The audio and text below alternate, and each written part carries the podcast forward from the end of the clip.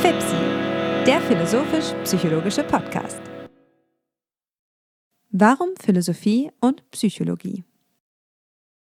Herzlich willkommen, meine Damen und Herren, zum Podcast FIPSI, der sich mit dem Verhältnis zwischen Philosophie und Psychologie auseinandersetzen möchte. Mein Name ist Alexander Wendt und zusammen mit Hannes Wendler habe ich in den letzten Jahren sowohl in der Philosophie als auch in der Psychologie geforscht. Mich persönlich interessiert in der Psychologie das Themengebiet des Problemlösens und in der Philosophie setze ich mich momentan mit dem immanenten Realismus auseinander. Wie ist es mit dir, Hannes? Ja, psychologisch interessiert mich äh, vornehmlich die Frage nach der architektonischen Struktur des Geistes im Sinne der Modularität. Und philosophisch befasse ich mich ähm, vor allen Dingen mit der Frage nach der Fremderfahrung durch die Modalität der Empathie. Genau, Alexander, magst du den äh, Anfang direkt machen zum, zur AG? Gerne.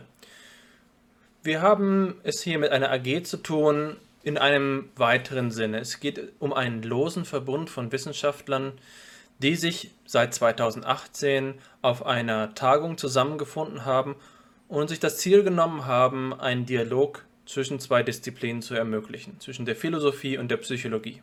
Und zwar auf ganz verschiedene Weise. Wir haben Philosophen an Bord, die ähm, Interesse daran haben, zu erfahren, wie Psychologen arbeiten. Und wir haben Psychologen an Bord, die ihren äh, Horizont erweitern wollen, indem sie beispielsweise über die Grundlagen der Wissenschaft nachdenken. In der letzten Zeit, gerade in den letzten Monaten, haben wir dabei versucht, ein Programm zu entwickeln, wie wir auch im Internet präsent sein können. Dazu gehört beispielsweise ein Kolloquium, das wir regelmäßig durchführen wollen, aber auch die Kooperation mit anderen Gruppen, wie zum Beispiel studentischen Gruppen, um ein, ähm, eine Podiumsdiskussionsreihe durchzuführen. Außerdem führen wir einen digitalen Stammtisch durch, in dem wir vor allen Dingen mit Philosophen über verschiedene Themen im Spannungsfeld zwischen Philosophie und Psychologie sprechen wollen. Ich glaube, dass wir am Ende nochmal darauf hinweisen können, wie Sie äh, die Möglichkeit haben, an dem Projekt teilzuhaben, zum Beispiel über die Internetseite, indem Sie an äh, weitere Informationen kommen. Aber an dieser Stelle ist, glaube ich, genug zur AG gesagt und wir können unsere, unser erstes Thema in Angriff nehmen. Was denkst du, Hannes? Auf jeden Fall, ja. Also den Link zur Webseite wird man ja auch in der Videobeschreibung finden. Da muss man gar nicht bis zum Ende warten. Aber ich würde auch sagen, ähm, sind genug Formalia, lass uns diskutieren.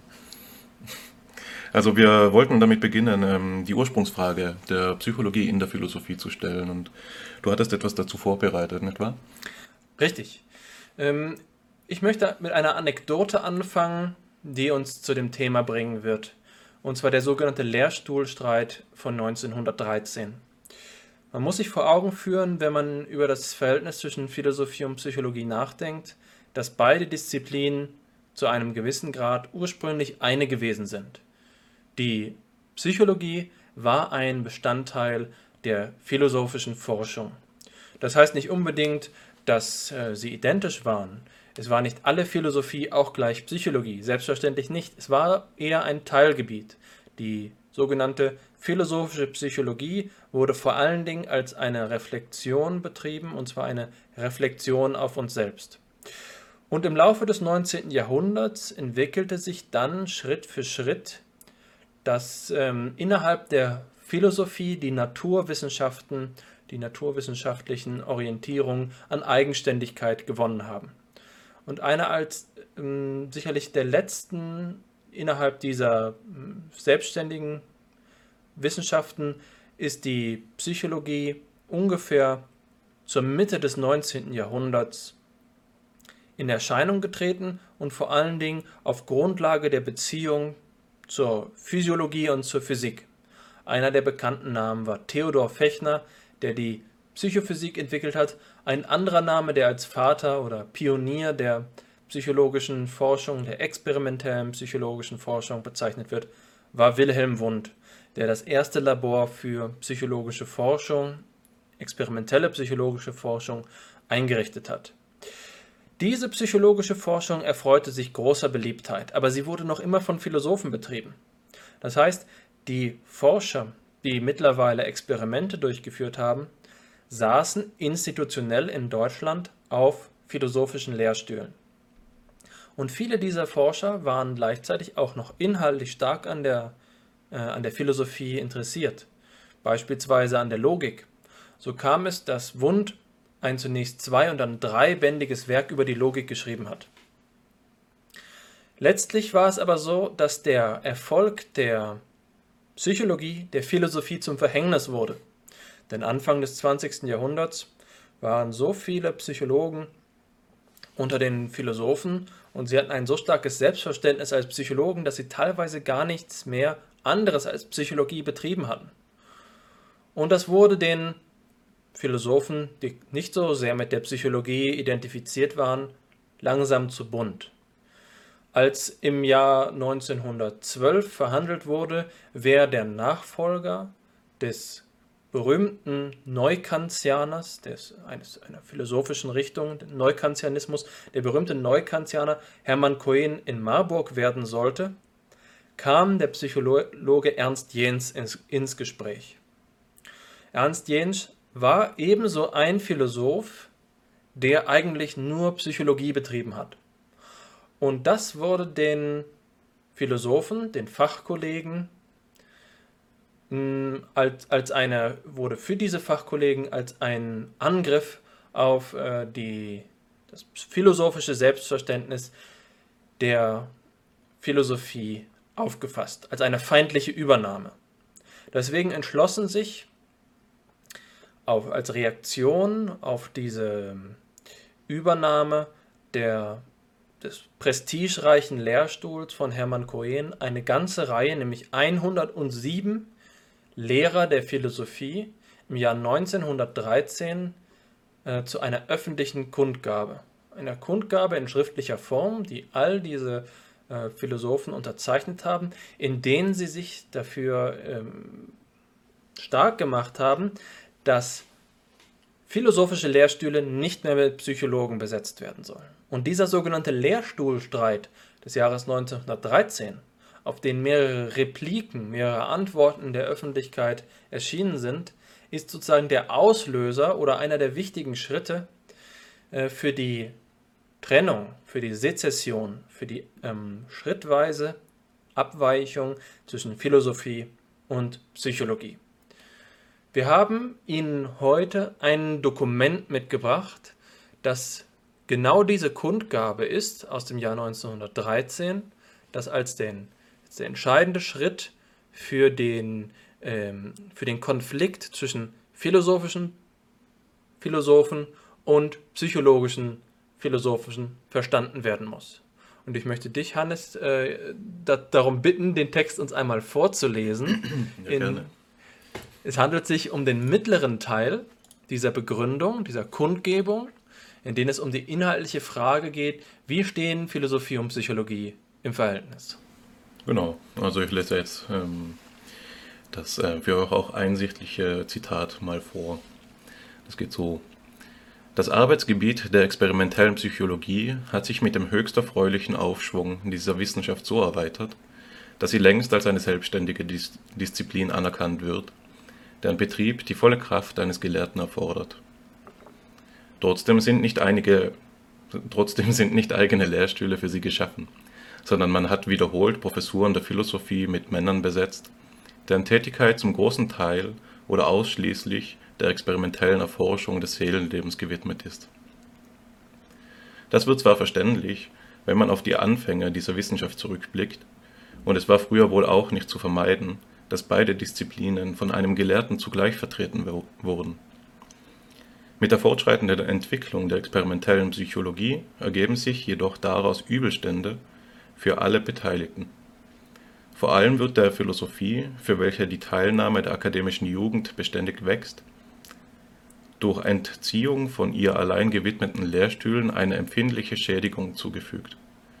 Das ist umso bedenklicher, als das philosophische Arbeitsgebiet sich andauernd vergrößert und als man gerade in unseren philosophisch bewegten Zeiten der Studenten keine Gelegenheit nehmen darf, sich bei ihren akademischen Lehrern auch über die allgemeinen Fragen der Weltanschauung und Lebensauffassung wissenschaftlich zu orientieren. Lass uns darüber einmal sprechen. Wir haben es jetzt hier mit einer Kundgabe zu tun, bei denen die Philosophen mit großem Selbstvertrauen auftreten. Anfang des 20. Jahrhunderts war die Philosophie noch viel dominanter in der, in der Wissenschaft, als sie heute ist. Und ähm, wir können uns an dieser Stelle gewisserweise vor Augen führen, aus welchem Ursprung die Psychologie entstanden ist. Es gab klare Interessen in der, in der, Psych in der Philosophie, sich über empirische Themen auseinanderzusetzen. Aber Schritt für Schritt sind diese, haben sich diese empirischen Themen verselbstständigt. In diesem Text steht, es ist ursprünglich, es ist verständlich, dass am Anfang der Wissenschaft, der Psychologie, ähm, eine, eine Kooperation, eine, eine Überschneidung äh, unvermeidlich gewesen ist. Aber die Philosophen stoßen die Psychologie hier gewisserweise ab. Würdest du sagen, dass die Philosophie selbst daran schuld ist, mhm. äh, dass äh, die Psychologie heutzutage kein Interesse mehr für sie hat? Mm, ja, so zugespitzt würde ich diese, äh, die Frage auf jeden Fall nicht bejahen. Aber gleich wie du merke ich auch zunächst einmal daran auf, ähm, wie selbstbewusst die Philosophen hier auftreten. Das ist aus der heutigen Warte, wenn man, so wie wir beide, beide ähm, akademischen Alltage kennt, des Studiums und der Lehre, eigentlich undenkbar, nicht wahr? Also das Selbstverständnis der Philosophen ähm, ist meines Erachtens nach mittlerweile gar nicht mehr von Selbstbewusstsein gekennzeichnet, sondern vielmehr von einem sich an allen Ecken und Enden anheischig machens und hm, es wird mit jedem philosophischen Argument eine, eine Fußnote geliefert, warum das jetzt auch noch relevant ist. Also das Selbstverständnis als für sich wichtiger äh, Wissenschaft oder denkerischer Betätigung ist da auf jeden Fall zurückgewichen. Und die, die Sprache spricht, äh, springt einem natürlich auch sehr stark ins Auge. Zum Beispiel, dass da nur von Männern gesprochen wird. Das wäre auch heute nicht mehr denkbar. Aber das nur nebenbei. Ähm, ob die Philosophie, fragst du, ähm, selbst daran schuld ist, dass sie verdrängt wurde? Ich glaube, das ist zu einfach gefragt, denn es gibt da ja eine ganze Konstellation von historischen Faktoren, die ähm, äh, in, in den Rücktritt der Relevanz, der wahrgenommenen Relevanz der Philosophie mit hineingespielt hat. Vor allen Dingen, würde ich nun sagen, ähm, das aufgeklärte Denken und die damit einhergehende Aufwertung vom naturwissenschaftlichen äh, Methodenkanon. Das stimmt. Hier ist von experimenteller Erforschung des Seelenlebens die Rede und das scheint auch noch das Selbstverständnis der Philosophie zu sein. Das heißt, der Blick der Philosophen auf die Psychologie war im Grunde genommen eine, bei dem klar ist, da handelt es sich um Leute, die die Seele erforschen als ein großes Thema der Philosophie. Aber sie machen es eben mit experimenteller Erforschung und hier ist dann klar, es handelt sich um eine Aufgabenverteilung, in denen die Philosophie das große Ganze verwaltet und die, ähm, die Psychologie ihren, ihren Bestandteil hat. Der Hintergrund davon scheint ja doch noch so zu sein, dass die ähm, Psychologie eben als ein Beitrag verstanden wird. Nicht als etwas Selbstständiges, sondern als ein, ähm, eine handwerkliche Ergänzung der ähm, der Philosophie. Insofern würde ich eben durchaus doch behaupten, dass die, die Philosophie in ihrer Zeit, äh, als die Wissenschaften sich verselbstständigt haben, im Grunde genommen ihre alten Meriten, äh, ihre alten Leistungen ähm, für wichtig genug gehalten hat, um beanspruchen zu können, dass die Psychologie sich eigentlich weiterhin an ihr orientieren müsste. Und zugleich erkenne ich an dem Text hier so etwas wie einen Abwehrkampf. Wenn man den nächsten Absatz sich anschaut, den wir jetzt hier gerade nicht abgedruckt haben, ist die Rede davon, dass für jeden einzelnen Lehrstuhl, der durch einen Psychologen besetzt worden ist, ein neuer philosophischer geschaffen werden muss. Also es handelt sich auch um ein Verdrängungsphänomen, in dem eben vielleicht genau das zu sehen ist, was der Auguste Comte, der berühmte ähm, französische Positivist, als ein Zeitenwechsel verstanden hat. Am Anfang war die Theologie, äh, die Herrschaft der Theologie, dann kam die Herrschaft der Philosophie und am Ende kommt endlich die Herrschaft der Wissenschaften. Also die Zeichen der Zeit sind hier äh, für die Philosophie klar ähm, auf Untergang gestellt. Ich gebe dir da ganz recht dabei, diesen Abwehrkampf ähm, kann man natürlich auch schon zwischen den vorgelesenen Zeilen herauslesen und äh, kommt, scheint da etwas auf, der Spur, äh, auf jeden Fall etwas auf der Spur gewesen zu sein.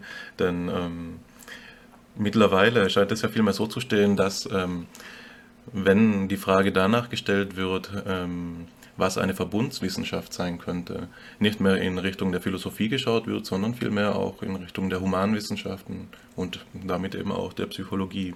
Also diese positivistische Wende, wenn man sie so nennen will, hat, ist bereits eingetreten.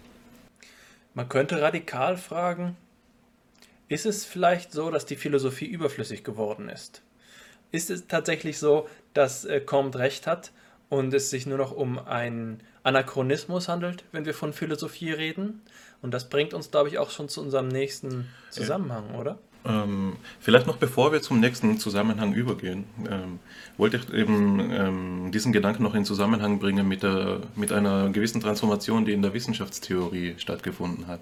Und zwar denke ich, dass dieser Abwehrkampf, den einstmals die Philosophie gegen die positiven Wissenschaften geführt hat, ähm, sich auch dadurch ausgedrückt hat, ähm, was vielleicht auch wie eine Selbstverständlichkeit im Gestus des Zitats eben mitschwingt, dass die Philosophie den Wissenschaften gesagt hat, was unter guter Erkenntnis zu verstehen ist und was nicht. Ne, also in der Wissenschaftstheorie etwa ähm, bis ins, noch bis ins 20. Jahrhundert hinein, dazu zählt auch noch Popper, äh, ist man mehr oder weniger top-down vorgegangen. Mhm. Also die Philosophie spricht von oben herab auf die Wissenschaften. Die Philosophie ist das Allgemeine und die Wissenschaften sind das Besondere. Wohingegen die gegenwärtige Wissenschaftstheorie eher von Bottom-up-Ansätzen gekennzeichnet wird, in denen versucht wird, hervorragenden Wissenschaftlern aufs Handwerk zu schauen und das in einen konsistenten Metho äh, Begriffsapparat zu übersetzen. Nicht aber eben präskriptiv vorschreibend, sondern deskriptiv beschreibend und auch eben verstehend, hermeneutisch dann.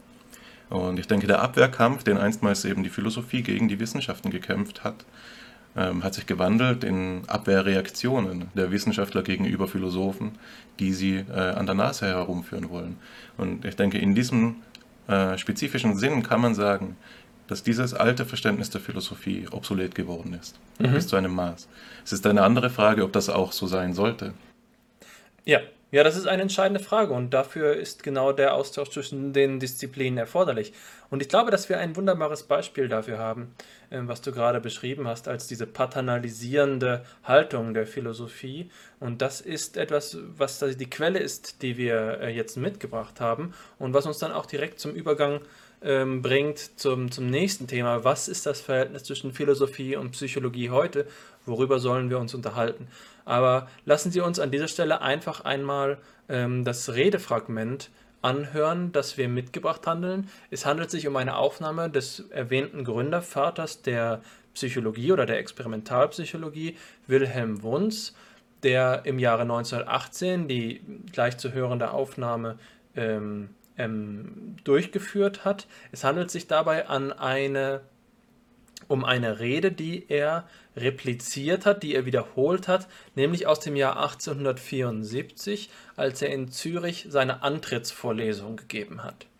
Und 1918 nimmt Wundt diese Rede noch einmal auf, kann inzwischen aber vermutlich, zumindest vermutet das Jochen Fahrenberg, ein, ein Psychologiehistoriker, so kann zu diesem Zeitpunkt nicht mehr besonders gut lesen und spricht die Rede deswegen aus seiner Erinnerung. Aber lassen Sie uns nun einmal hineinhören, was Wundt zu sagen hat. Die Systeme der Philosophie sind, soweit sie eine bleibende Bedeutung gewonnen haben, nicht müsste Ideenverbindungen einzelner denken. Wohl aber sucht die Philosophie die einzelnen Quellen, die in den Gebieten des Wissens fließen, zu einem Strom zu vereinigen, an dem man nicht den Verlauf der einzelnen Quelle zwar, wohl aber die gesamte Richtung erkennen kann, die sie alle zusammengenommen hat. Darum ist die Geschichte der Philosophie die notwendige Stellvertreterin einer allgemeinen Geschichte der Wissenschaft. Das Bewusstsein dieser Zusammengehörigkeit von Philosophie und Wissenschaft ist der jüngst vergangenen Zeit zuweilen abhanden gekommen. Denn einst gebieten geführt hat, hier der geringere Vorwurf. Denn Sache der Philosophie ist es, die guten Beziehungen zwischen beiden, zwischen Philosophie und Wissenschaft, aufrecht zu erhalten, indem sie den Einzelgebieten entnimmt, was sie bedarf, die Grundlage der Erfahrung. Und indem sie ihnen gibt, was für sie nicht minder notwendig ist. Die Erkenntnis des allgemeinen Zusammenhangs unseres Lebens.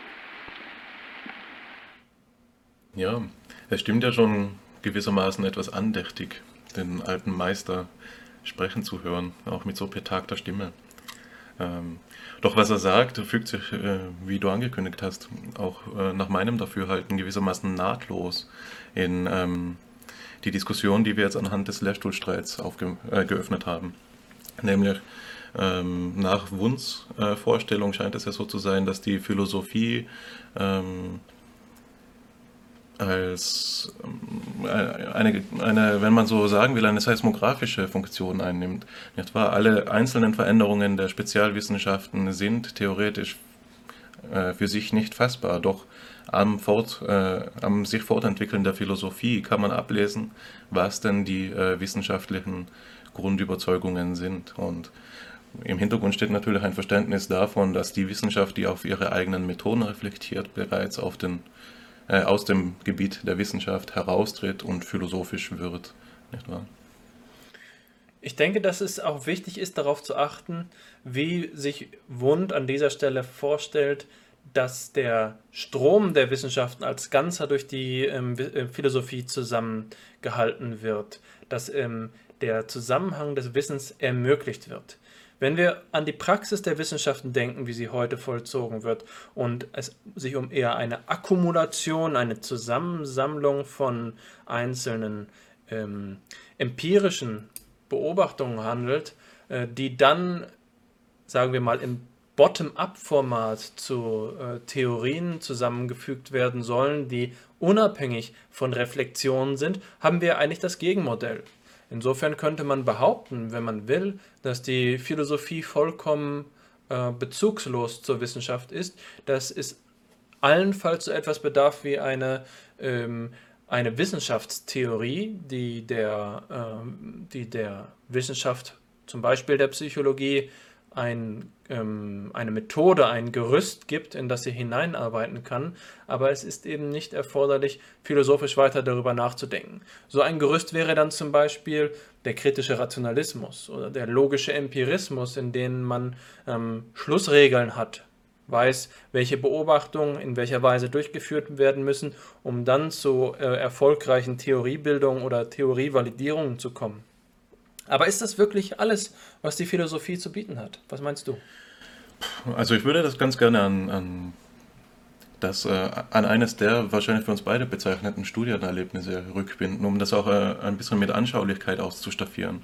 Und zwar ähm, aufgehangen an dem Punkt, den du nanntest, äh, dass nämlich die psychologische Theoriebildung häufig bottom-up funktioniert anhand von dem mittlerweile sehr großen Pool von gefundenen Effekten wird versucht, diese eben auf möglichst objektiv nachzuvollziehende Weise, im besten Fall formalisiert, im noch besseren besten Fall mathematisiert, irgendwie in eine Universaltheorie zusammenzuführen.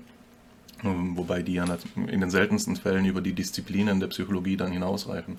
Also sozialpsychologische Effekte werden vielleicht von der Entwicklungspsychologie noch integriert, aber ähm, die Persönlichkeitspsychologen stehen ja doch immer noch irgendwie im Antagonismus zu ihnen.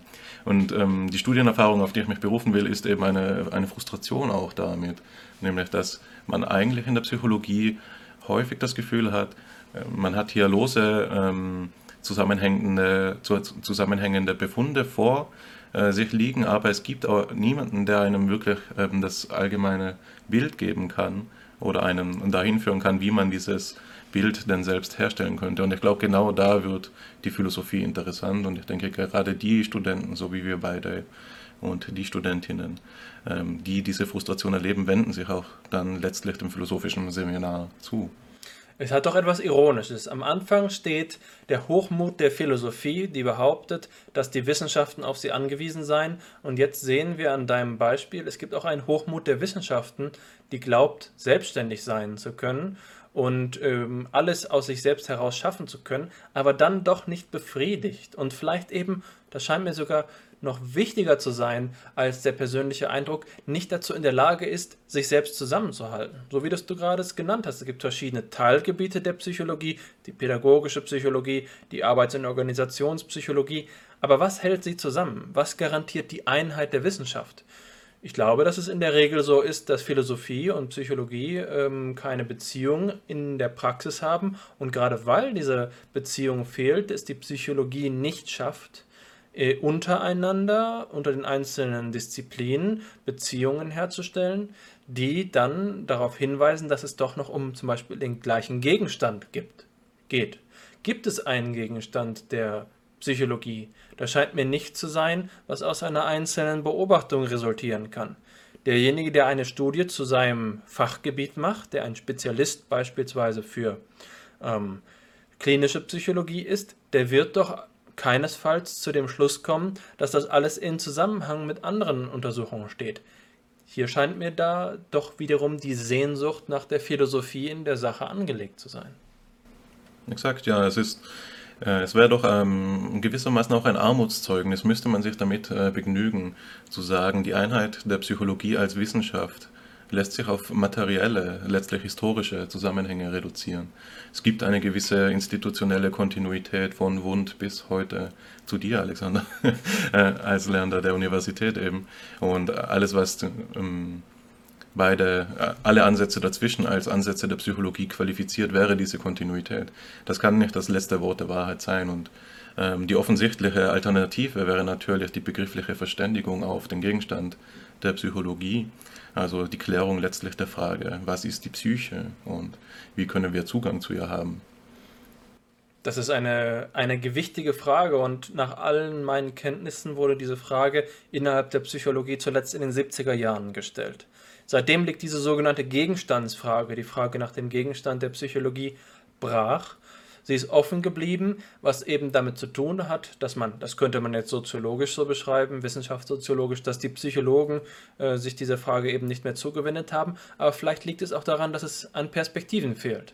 Dass es eben der, der Dialog zwischen Philosophie und Psychologie ausgeblieben ist und äh, es nötig wäre, hier neue Anregungen zu finden. Deswegen halte ich es für sehr wichtig, äh, Philosophie und Psychologie ins Gespräch zu bringen. Und ich würde auch sagen, dass es fahrlässig ist, als Wissenschaft einfach zu glauben, dass alles von alleine besser wird.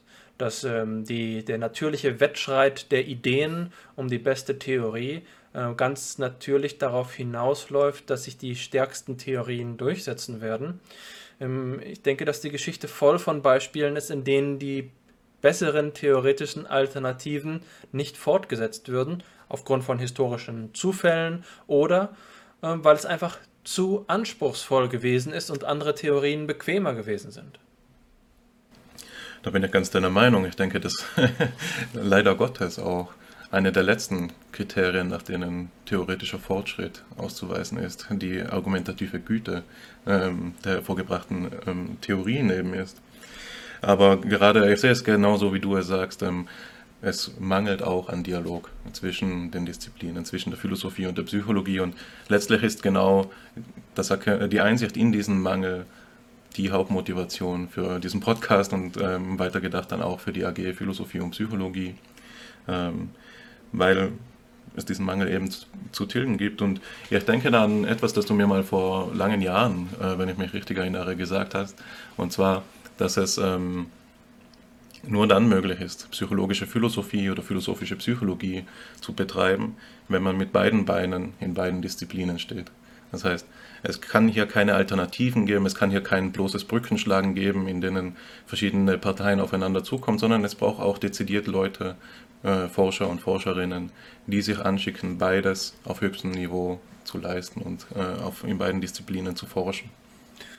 Das glaube ich auch. Es gibt eine Idee von Interdisziplinarität, in der es darum geht, ähm, sich gegenseitig anzuregen, die Kreativität zu stimulieren, indem man mal einen Perspektivwechsel macht. Aber das reicht nicht, um die transdisziplinären Fragen, die Fragen, die die Disziplinen miteinander verbinden, wirklich zu thematisieren. Und ich glaube, das sollte unser Projekt sein. Und auch in unserem Podcast werden wir uns in Zukunft mit Gästen auseinandersetzen, mit denen wir dieses Gespräch suchen wollen, nicht immer nur einer Meinung sein, sondern auch mal streiten. Und ich glaube, äh, dass wir in diesem Sinne diesen Geist ähm, heute vorstellen konnten, indem wir in den nächsten Episoden ähm, weiterdenken wollen. Und wir hoffen beide, ich glaube, da kann ich für dich sprechen, dass wir Ihnen einen ersten Einblick gegeben haben, wie sich unser Podcast auch in Zukunft weiterentwickeln soll. Dann würde ich sagen, gehen wir auch direkt über zum Resümee der heutigen Sitzung. Und zwar haben wir gesprochen über die Arbeitsgemeinschaft für Philosophie und Psychologie, die sich eben mit diesem transdisziplinären Gebiet befasst, der das zwischen beiden Einzeldisziplinen liegt.